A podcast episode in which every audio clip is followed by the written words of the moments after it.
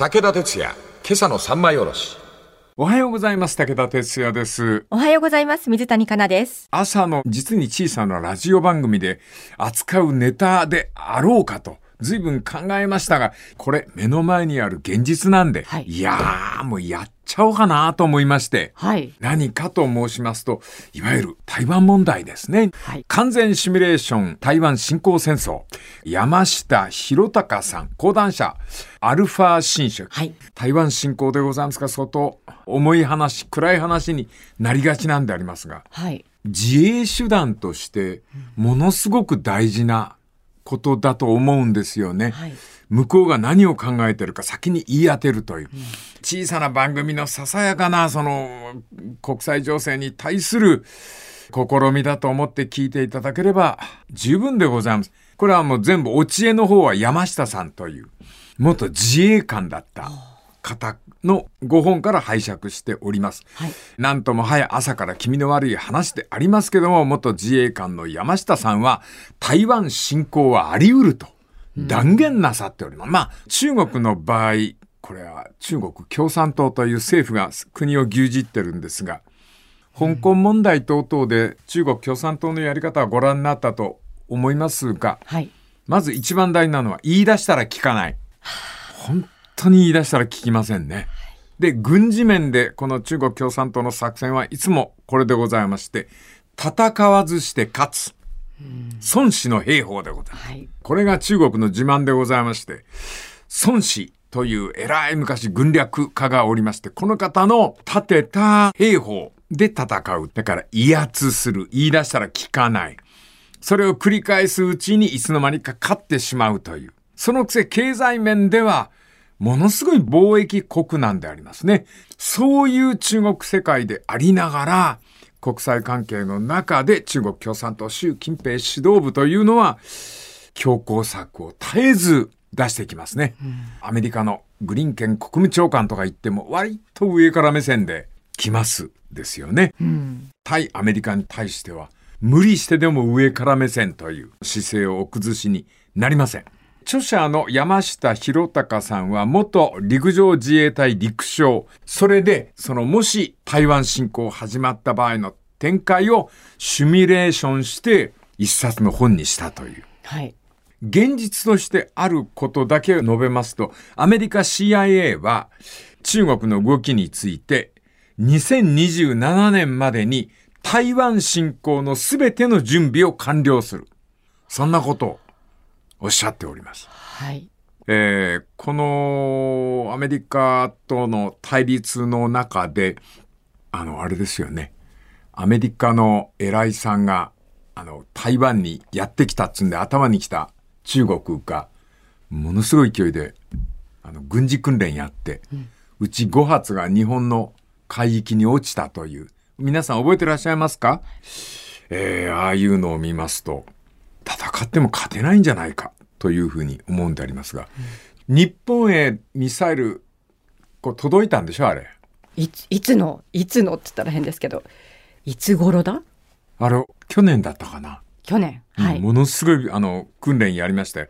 で、台湾の頭を飛び越えて、日本の海域に EEZ ないです。5発ミサイルが着弾したという。これで台湾と日本を中国共産党は恫喝したわけでありますけどもね。はい。で、これもう間違いないことなんですが、沖縄の平和を祈るという気持ちはわかるんでありますけども、もしですよ、もし中国が台湾の侵攻を開始したら、絶対に攻め込んできます。うん。石垣、宮古、先島諸島に。だってものすごい近いですもんね。うん。これね、かな。この陸上自衛隊の山下さんの言を借りると、もう絶対なんだって。だから、あの、米中の対立に日本は巻き込まれるかと。そんなこと言ってる場合じゃない。もう中国は鼻から巻き込むつもりなんだっていう。なんでかっていうと、巻き込まないと台湾を取れないんだって。台湾だけじゃダメなんですか？あのですね、台湾の島の形を考えてください。西側は平野部が広がってるんですが、東型は山ばっかりなんですよ。中国が最も警戒してるのは、その山の中に台湾軍が逃げ込んだ場合です。その山の中に逃げ込んだ場合の台湾軍の扱いが中国共産党の一番の悩みで、この山岳部を攻めるっていう基地が欲しいんですよ。はい。この台湾の山岳部の真横にあるのが宮古島石垣なんですよ。そうか。だから台湾を取りたければ石垣と宮古を抑える。そっちからも攻めるってこと？西と東からっていうことが島を落とすコツで。で、なんでこんなに習近平さんは台湾が欲しいんだろうね。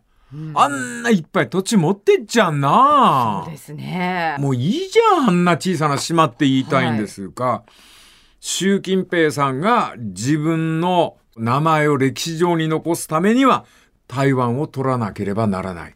なぜならば、毛沢東ができなかったこと。それを成し遂げることが習さんの夢で、はい。台湾を分取ってこその中国統一であると。そのために2027年頃まで政権運営をやりまして、毛沢東の横に我が名を刻むというのが習さんの目標であるという。ちょっと今週台湾問題であります。はいお付き合いのほどよろしく。この続きまた明日のマネータの上で。武田鉄矢、今朝の三枚おろし。おはようございます。武田哲也です。おはようございます。水谷香奈です。もし米中戦わば台湾侵攻、これはあり得るのか。しかし現実としてあると。で、えー昨日もちょっとお話しいたしましたけども、中国共産党北京にございますが、ここの一番偉い方で習近平。この人の一人の頭の中で中国は動いております。この方はなぜこんなに台湾にこだわるのかというと、台湾を中国のもの、統一することで中国の夢、正確に言えば中国共産党の夢を果たせるわけであります。ちょっと昔のことでございますが、日中戦争、日本と中国が戦争しておりました最中。えー日本軍が戦っておりましたのは、蒋介石率いる中華民国軍でありました。はい。ここと戦争しとったんでありますな。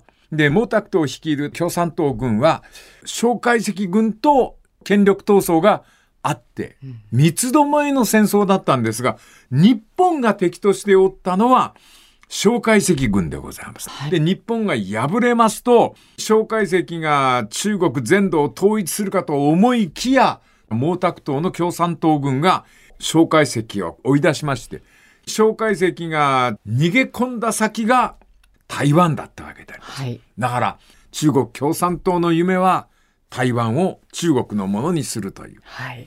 でもね、日本が、ああ、それは衆参大きな夢ですねと言えないのは、歴史的に日本は台湾に絡んでるんですよ。台湾はもともとどういう島だったかと言いますと、家外の地と申しましてですね、はい。中国皇帝からは、獣が住んでいる辺境として捨てられた地だったんであります。あんまり関心なかった。中国ってのは中華思想と言いまして、センターに光が当たってればいいんですよ。皇帝の住んでいる都がスポットライトを浴びて、あとはぼんやり明るい。そのあたりの暗いところを、気外の地と呼んでおりまして、野蛮人が住んでいるという。だから四方方向は全部野蛮人。北の方に住んでる野蛮人のことは北敵。南に住んでいる野蛮人のことは南蛮。西に住んでいる野蛮人のことは西獣。東の海に住んでいるのは東夷。我ら日本人は東夷。はい東の恵比寿。東の野蛮人という。そういう中華世界の構造を持っているんであります。その闇の中にございました台湾でございますが、もともと住んでおられる土族の方や、太平洋を行き来する異国人が船を休める中継地として台湾はあったんでございます。はい。ここに初めて基地を築いて世界を睨んだ人がおりまして、それが明の時代です。はい。その時に、この台湾に、帝政公という、ものすごい独立心の強い、なんつったらいいんだろうな。カリブの海賊みたいな人。はそういう人が住み着いたわけ。あ。はい。この人が運命的でねえかな。うん1624年、この人、名前は帝政公、中国人なんてありますが、なんと、平戸に生まれた方なんですよ。日本の。え？日本、はハーフなの、ハイブリッドなの、この人。そうなん。うん。お父っつぁんの名前は、鄭志龍。はい。貿易商やってらっしゃる。ちょっと乱暴なやり方が。日本と中国の貿易とかやってるんですが、あんまり儲からないと海賊になっちゃうっていう。はだから、いわゆる和光の親玉なんですよ。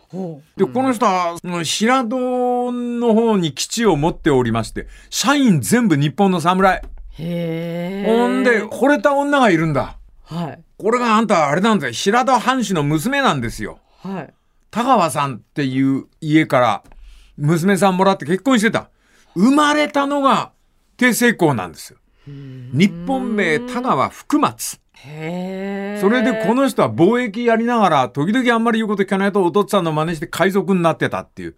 はい。で、この人は民の血が半分。だから今で言うとなんだろう。あのバスケットボールの八村塁みたいな人。はほんで、明朝が滅ぼされるんですよ。あ。はい。秦という北敵、北の方の女神族に。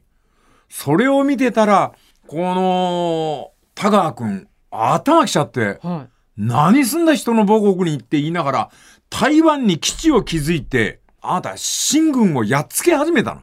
これが強いのなんの。い。うん。それであなた、秦の方の軍勢が総崩れになっちゃうんです。へえ。ほんで、もう民の王様感動しちゃって、この帝政公君の活躍、田川君の活躍に。それで、民からあんたに名前は送る。その民の王様が彼に名前をくれたの。その名前が国政屋。あ、そうなんですか。なんとなく思い出した？合。戦の国政屋ですね。そうよ。うん。それで、あまりのスケール、海外有志の侍の物語なんで、近松門左衛門っていうライターがいて、そういう。やった歌舞伎にしちゃおうっていうか日本とものすごい関わりがほら。あるんじゃないですか。だから台湾問題って決して遠い話じゃなくて台湾に基地を作って中国を助けようとしたっていうそのスタートにハーフの田川福松くん帝政公がいるわけですよ。はい。歌舞伎にもなってるんですから。そうなんだ。はいはい。このあたり興味持っていただくと、はい。この続きまた明日の笑いに頼みで。武田鉄矢、今朝の三枚おろし。おはようございます。武田哲也です。おはようございます。水谷香奈です。えー、異国の英雄であります国戦が、これが中国で大暴れをするという物語。近松門左衛門が人形浄瑠璃にした後、歌舞伎になったという。ワクワクしながら見ましたもんね。私、三代目のあの、あれで猿之助で見た。あ、そうですか。美味しかったなへうーん。一大怪談時でございます。で、この人は誠に残念ながら途中で病没なさるんですよ。はい。帝政公でありますと、この田川福松が病死したことによってもう明朝は滅んでしまって、清朝が出てきたという時代背景が。だけど、皆さん記憶しておられる。台湾の人は忘れない帝政公。だから、台湾には帝政公の銅像が立ってるんです。あ、そうなんですか？帝政公って台湾にとっては守り神なんです。ところが面白いことに、中国共産党もちょうど同じ反対側の岸辺に帝政公の銅像を立ててんの一人の人物が睨み合うようにして両岸、台湾海峡を隔てて睨み合ってる。ところがかな、長崎県の平戸には、この帝政公の生まれたところはここですよっていう像がちゃんと立ってるんです。モニュメントが。ほつまり帝政公ってのは、台湾、中国、日本が、うちのもんだって叫びたくなる英雄なんですよ。面白いだろう。これ、3箇所で立ってるってのはもう俺面白くて面白くて仕方ないんでありますね。はい。さあ、そういう意味もありまして、帝政公のような人物を生んだ複雑怪奇な国際舞台、台湾を我が物にするのは中国共産党の夢であります。全然知らなかったけど、今までも散々やってるのよ。毛沢東欲しくてたまんないわけよ、台湾が。はい。蒋介石をやっつけたかったんでしょうね。はい古典版に。ほんで、隙を見ては何回も攻撃してんの。中国共産党。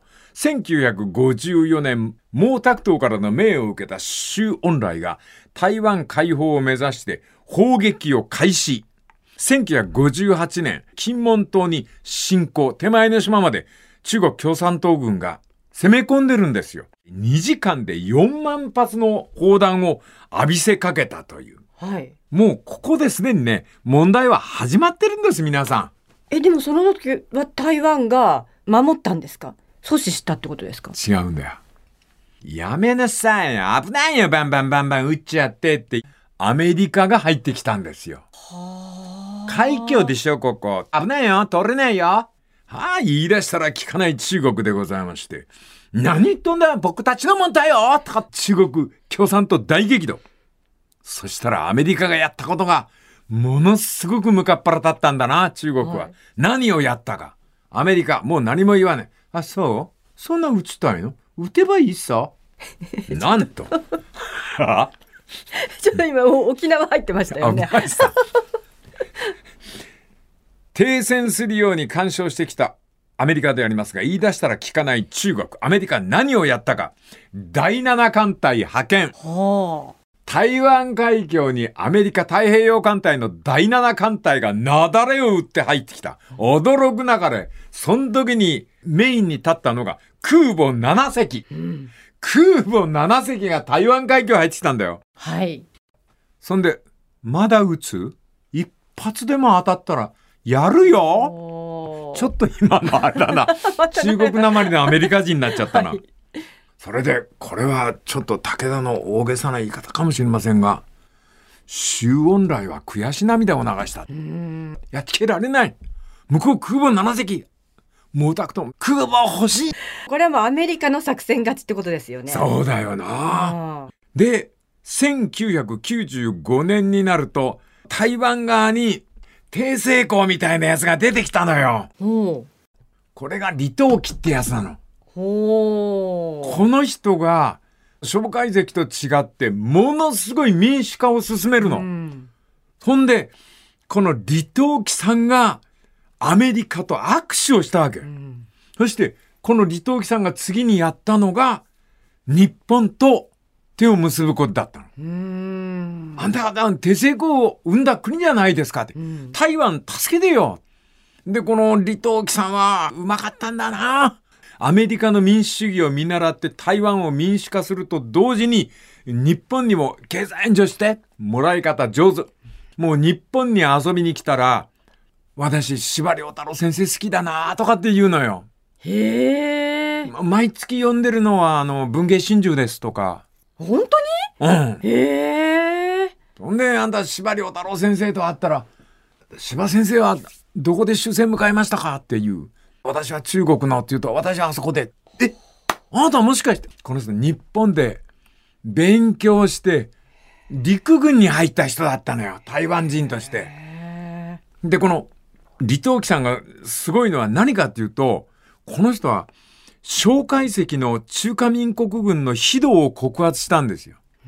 うん、蒋介石っていうさ、中国人なんでしょうけども、台湾に入ってきた時にものすごく乱暴してるのよ。その民間人を撃ち殺したり。で、李登輝さんが、日本は台湾来ましたよ。確かに侵略してきた。でも、学校を作ってくれましたよ。港作ってくれました。鉄道作ってくれました。そのおかげで台湾は戦後自分とこで何とか生きていける術を見つけたんですよ。この李登輝さんの政治が日本の底の部分を刺激し続けた。長い長い台湾との関係でございます。この次また明日、あなたの上で。武田鉄矢、今朝の三枚おろし。おはようございます。武田哲也です。おはようございます。水谷香奈です。だんだん分かってきたでしょ。あのー CM で、うん。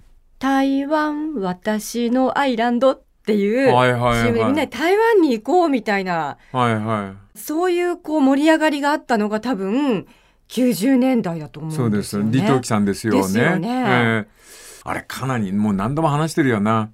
韓国に行って、その次の年が台湾だった。俺、旅物でさ、台湾に行ったんですよ。で、そこの台湾で、台湾の蝶々の研究をやってる先生がいるっていうんで会いに行ったわけよ。はい。で、日本語大丈夫だからって、そのあんまり細かいのはダメだけど、大雑把でつかめるからって。ほんだら、山の中入ってどんどんどんどん蝶々の名前を教えて、あ赤、赤、んあの、赤バカマなんとか蝶々とかって、がなんとかマダラ蝶とかっていう。俺ずっと聞いてるうちに不思不思議で仕方ないの。全部日本語で蝶々の名前を教えてくれんのよ。はい。だからその先生に、台湾では何と言うんですか？って聞いたの。台湾語で、あの蝶々は。だから、どうも話を聞いたら、台湾に飛んでいる蝶々の分類をしたのが日本の人なんで。日本語名しかないんだって。それまでは何て言ってたんですかって言ったら、蝶々って言われた。全部蝶々なんです。そうそうそう。はあ。それから山あいにすごい温泉があってさ、いい温泉ですね。で、台湾の人はやっぱ、あの、こう、温泉掘ったんですよ。台湾人が掘るわけないじゃないって現地の人に言われてさ、はい。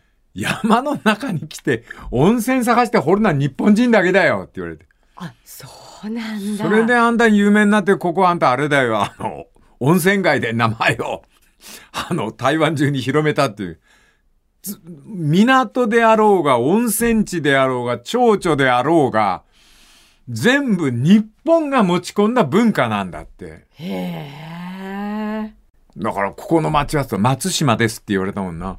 ま松島っていう町があったりするのよ。え、本当にみんな松島って言ってるんですか？うんうんうん。だからロッキーっていうとこあったな。なんかまだ覚えてるな。ロッキーっていうのは6つの亀って書くのよ。わかりやすいよな。ロッキーなんていいですね。これなんか台湾の民話ですかって。違う、日本人がつけたんだよ。岩がちょうど亀が6匹なんか頭出してるみたいで。つまり、いろんなところに日本が染み込んでるの。うん。なあ、電車に乗ろうとしてん何番線かわからなくなって、聞こうと思ってさ、あ、エクスキューズミーとか言ったらさ、はいはい、何かお困りですか？って言いながら、どんどん日本語で話、はい。その、いろんな隣国がありますが、台湾ってのは非常に特殊な隣国であるという。で、日本軍は入ってきた。それは横着な悪い奴もいたと思うよ。でも向こうの人たちはいい記憶しか持っておられない。学校を作ってくれたのは日本人で、うん。港の設計をやってくれたのは日本人で、ここに大きな船が入る港を作ろうなって励ましてくれたのは日本人ですよっていう日本の記憶がある。それに比べて中国本土から逃げ込んできた蒋介石は何をやったか。撃ち殺すっていう。絶対にあの恐怖と怒りを忘れない。それで中国の本土からやってくるやつを外省人という。外省人？外の省に住んでいた人っていうんで、外省。で、もともと台湾に住んでいた人を内省人と言って、沖縄における大和中と内南中というような、はい。でね、李登輝さんっていうのはもうもちろん内省人、台湾生まれの台湾人であるっていうことを誇り持った人。で、この人は、日本はとにかく軍事では頼りにならないけど、文化的には頼りになる。で、軍事としてはアメリカだっつうんでアメリカに彼が接近していくわけ。その接近するたんびに中国は軍事訓練を繰り返すわけ。とにかく中国共産党は選挙で李登輝が勝つことをものすごく恐れておりまして、散々嫌がらせのような軍事訓練をやって、ギリギリまでミサイルを撃ち込む実験と称してね。うん。今も同じことをやってますけど。で、そのたんびに、アメリカは空母、派遣するわけです。そうすると、週3ももう3も、みんな全員ですけど、喉かきむしるがごとく、中国が憧れたのが空母。それで、安く売ってくれるっていうんで、中古の空母をウクライナから買ったんはあ、ウクライナから？あ、ウクライナから買ってんはい。売ったウクライナもいけないよね。まあいいか。とにかく空母が欲しかったんでしょうね。ね、未だに中国は空母熱ですよね。2022年には3トンという空母が生まれまして。そんで、2024年以降には、以後には、福建という空母3隻できる。これができたら、来年？うん、もうやるぞっていう準備なんでしょうね。とにかく空母大好き。だから、あれ、よく見ててごらん、今度。中国の空母のあ発着訓練とか、はい。アメリカそっくり。あ、そうなんうだ。ん。あれみんなで見てるらしい。なんだっけ、あの、トム・クルーズトッの。プガン？うん。トップガン？トップガンの真似をするの。私たちも真似しましたけどね。あ、そうそうそうそうそう、あれな。これであれ指さしてね。ああれをやりたがるわけ。はい。お手本はアメリカの空母なんです。え、でも24年にそれが完成っていうかもう配備されてしまうと、うんアメリカももう太刀打ちできなくなっちゃうでしょうか？その可能性はあるそうです。ただし、かなさん、一個だけ中国に不安があるんですよ。はい。明日にする。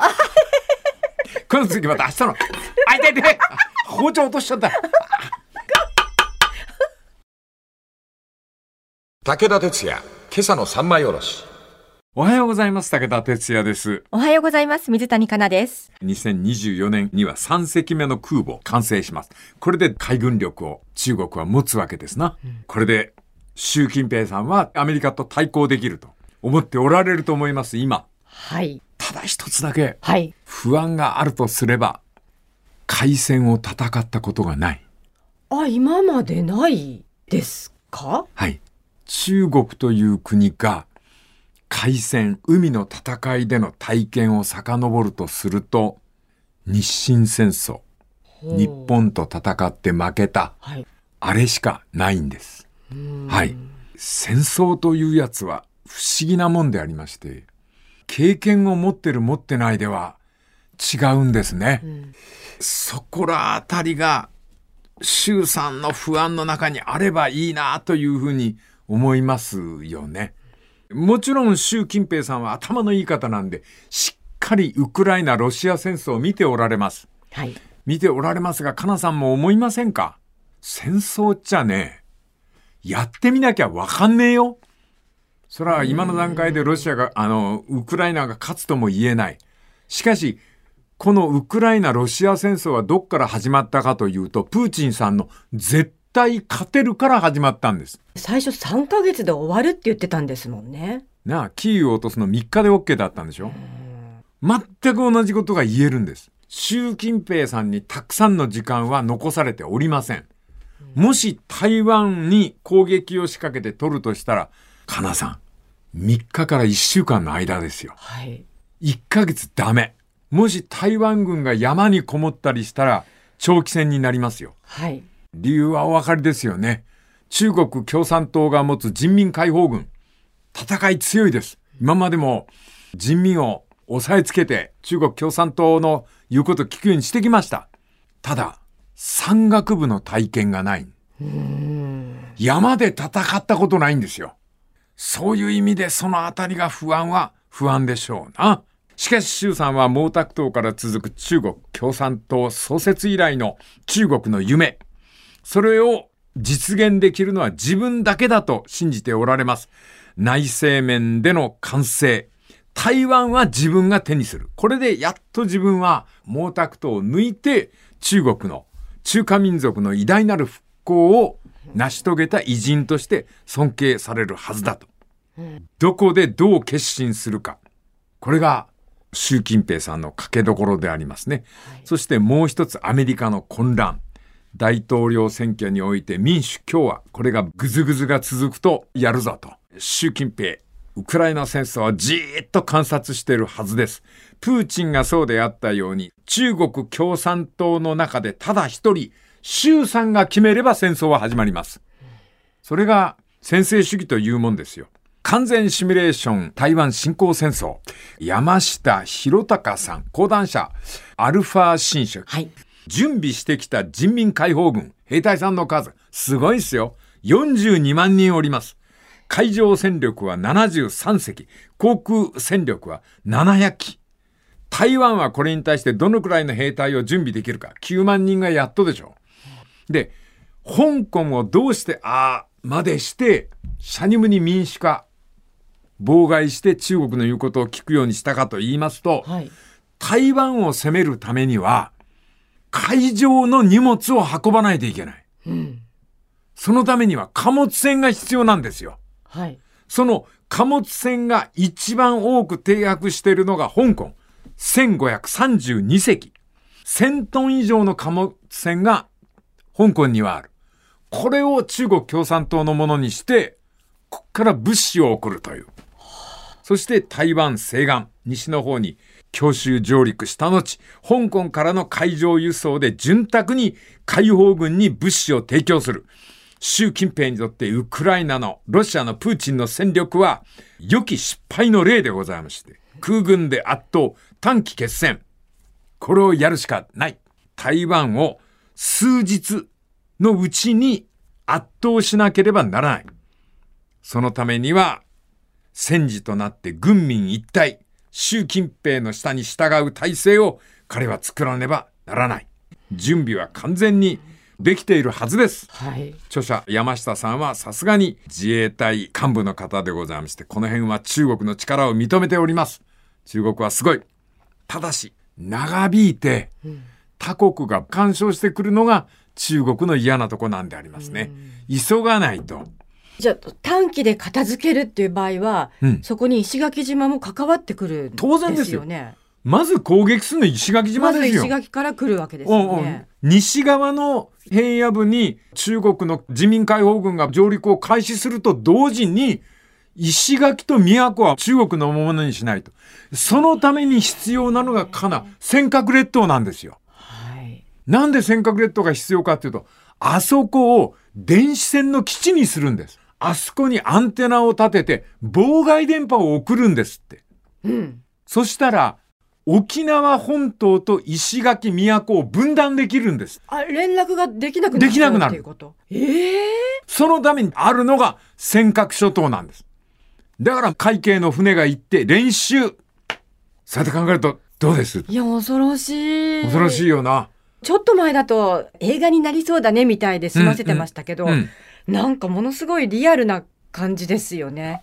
やっぱりね、あの平和を祈る沖縄の人々の思いもありますが、国際情勢っていうのはそういう願いを聞いてくれないリアル。はい。恐ろしいですよ。恐ろしいですけどね、考えておきましょうや。この続きまた来週のまな板の上で。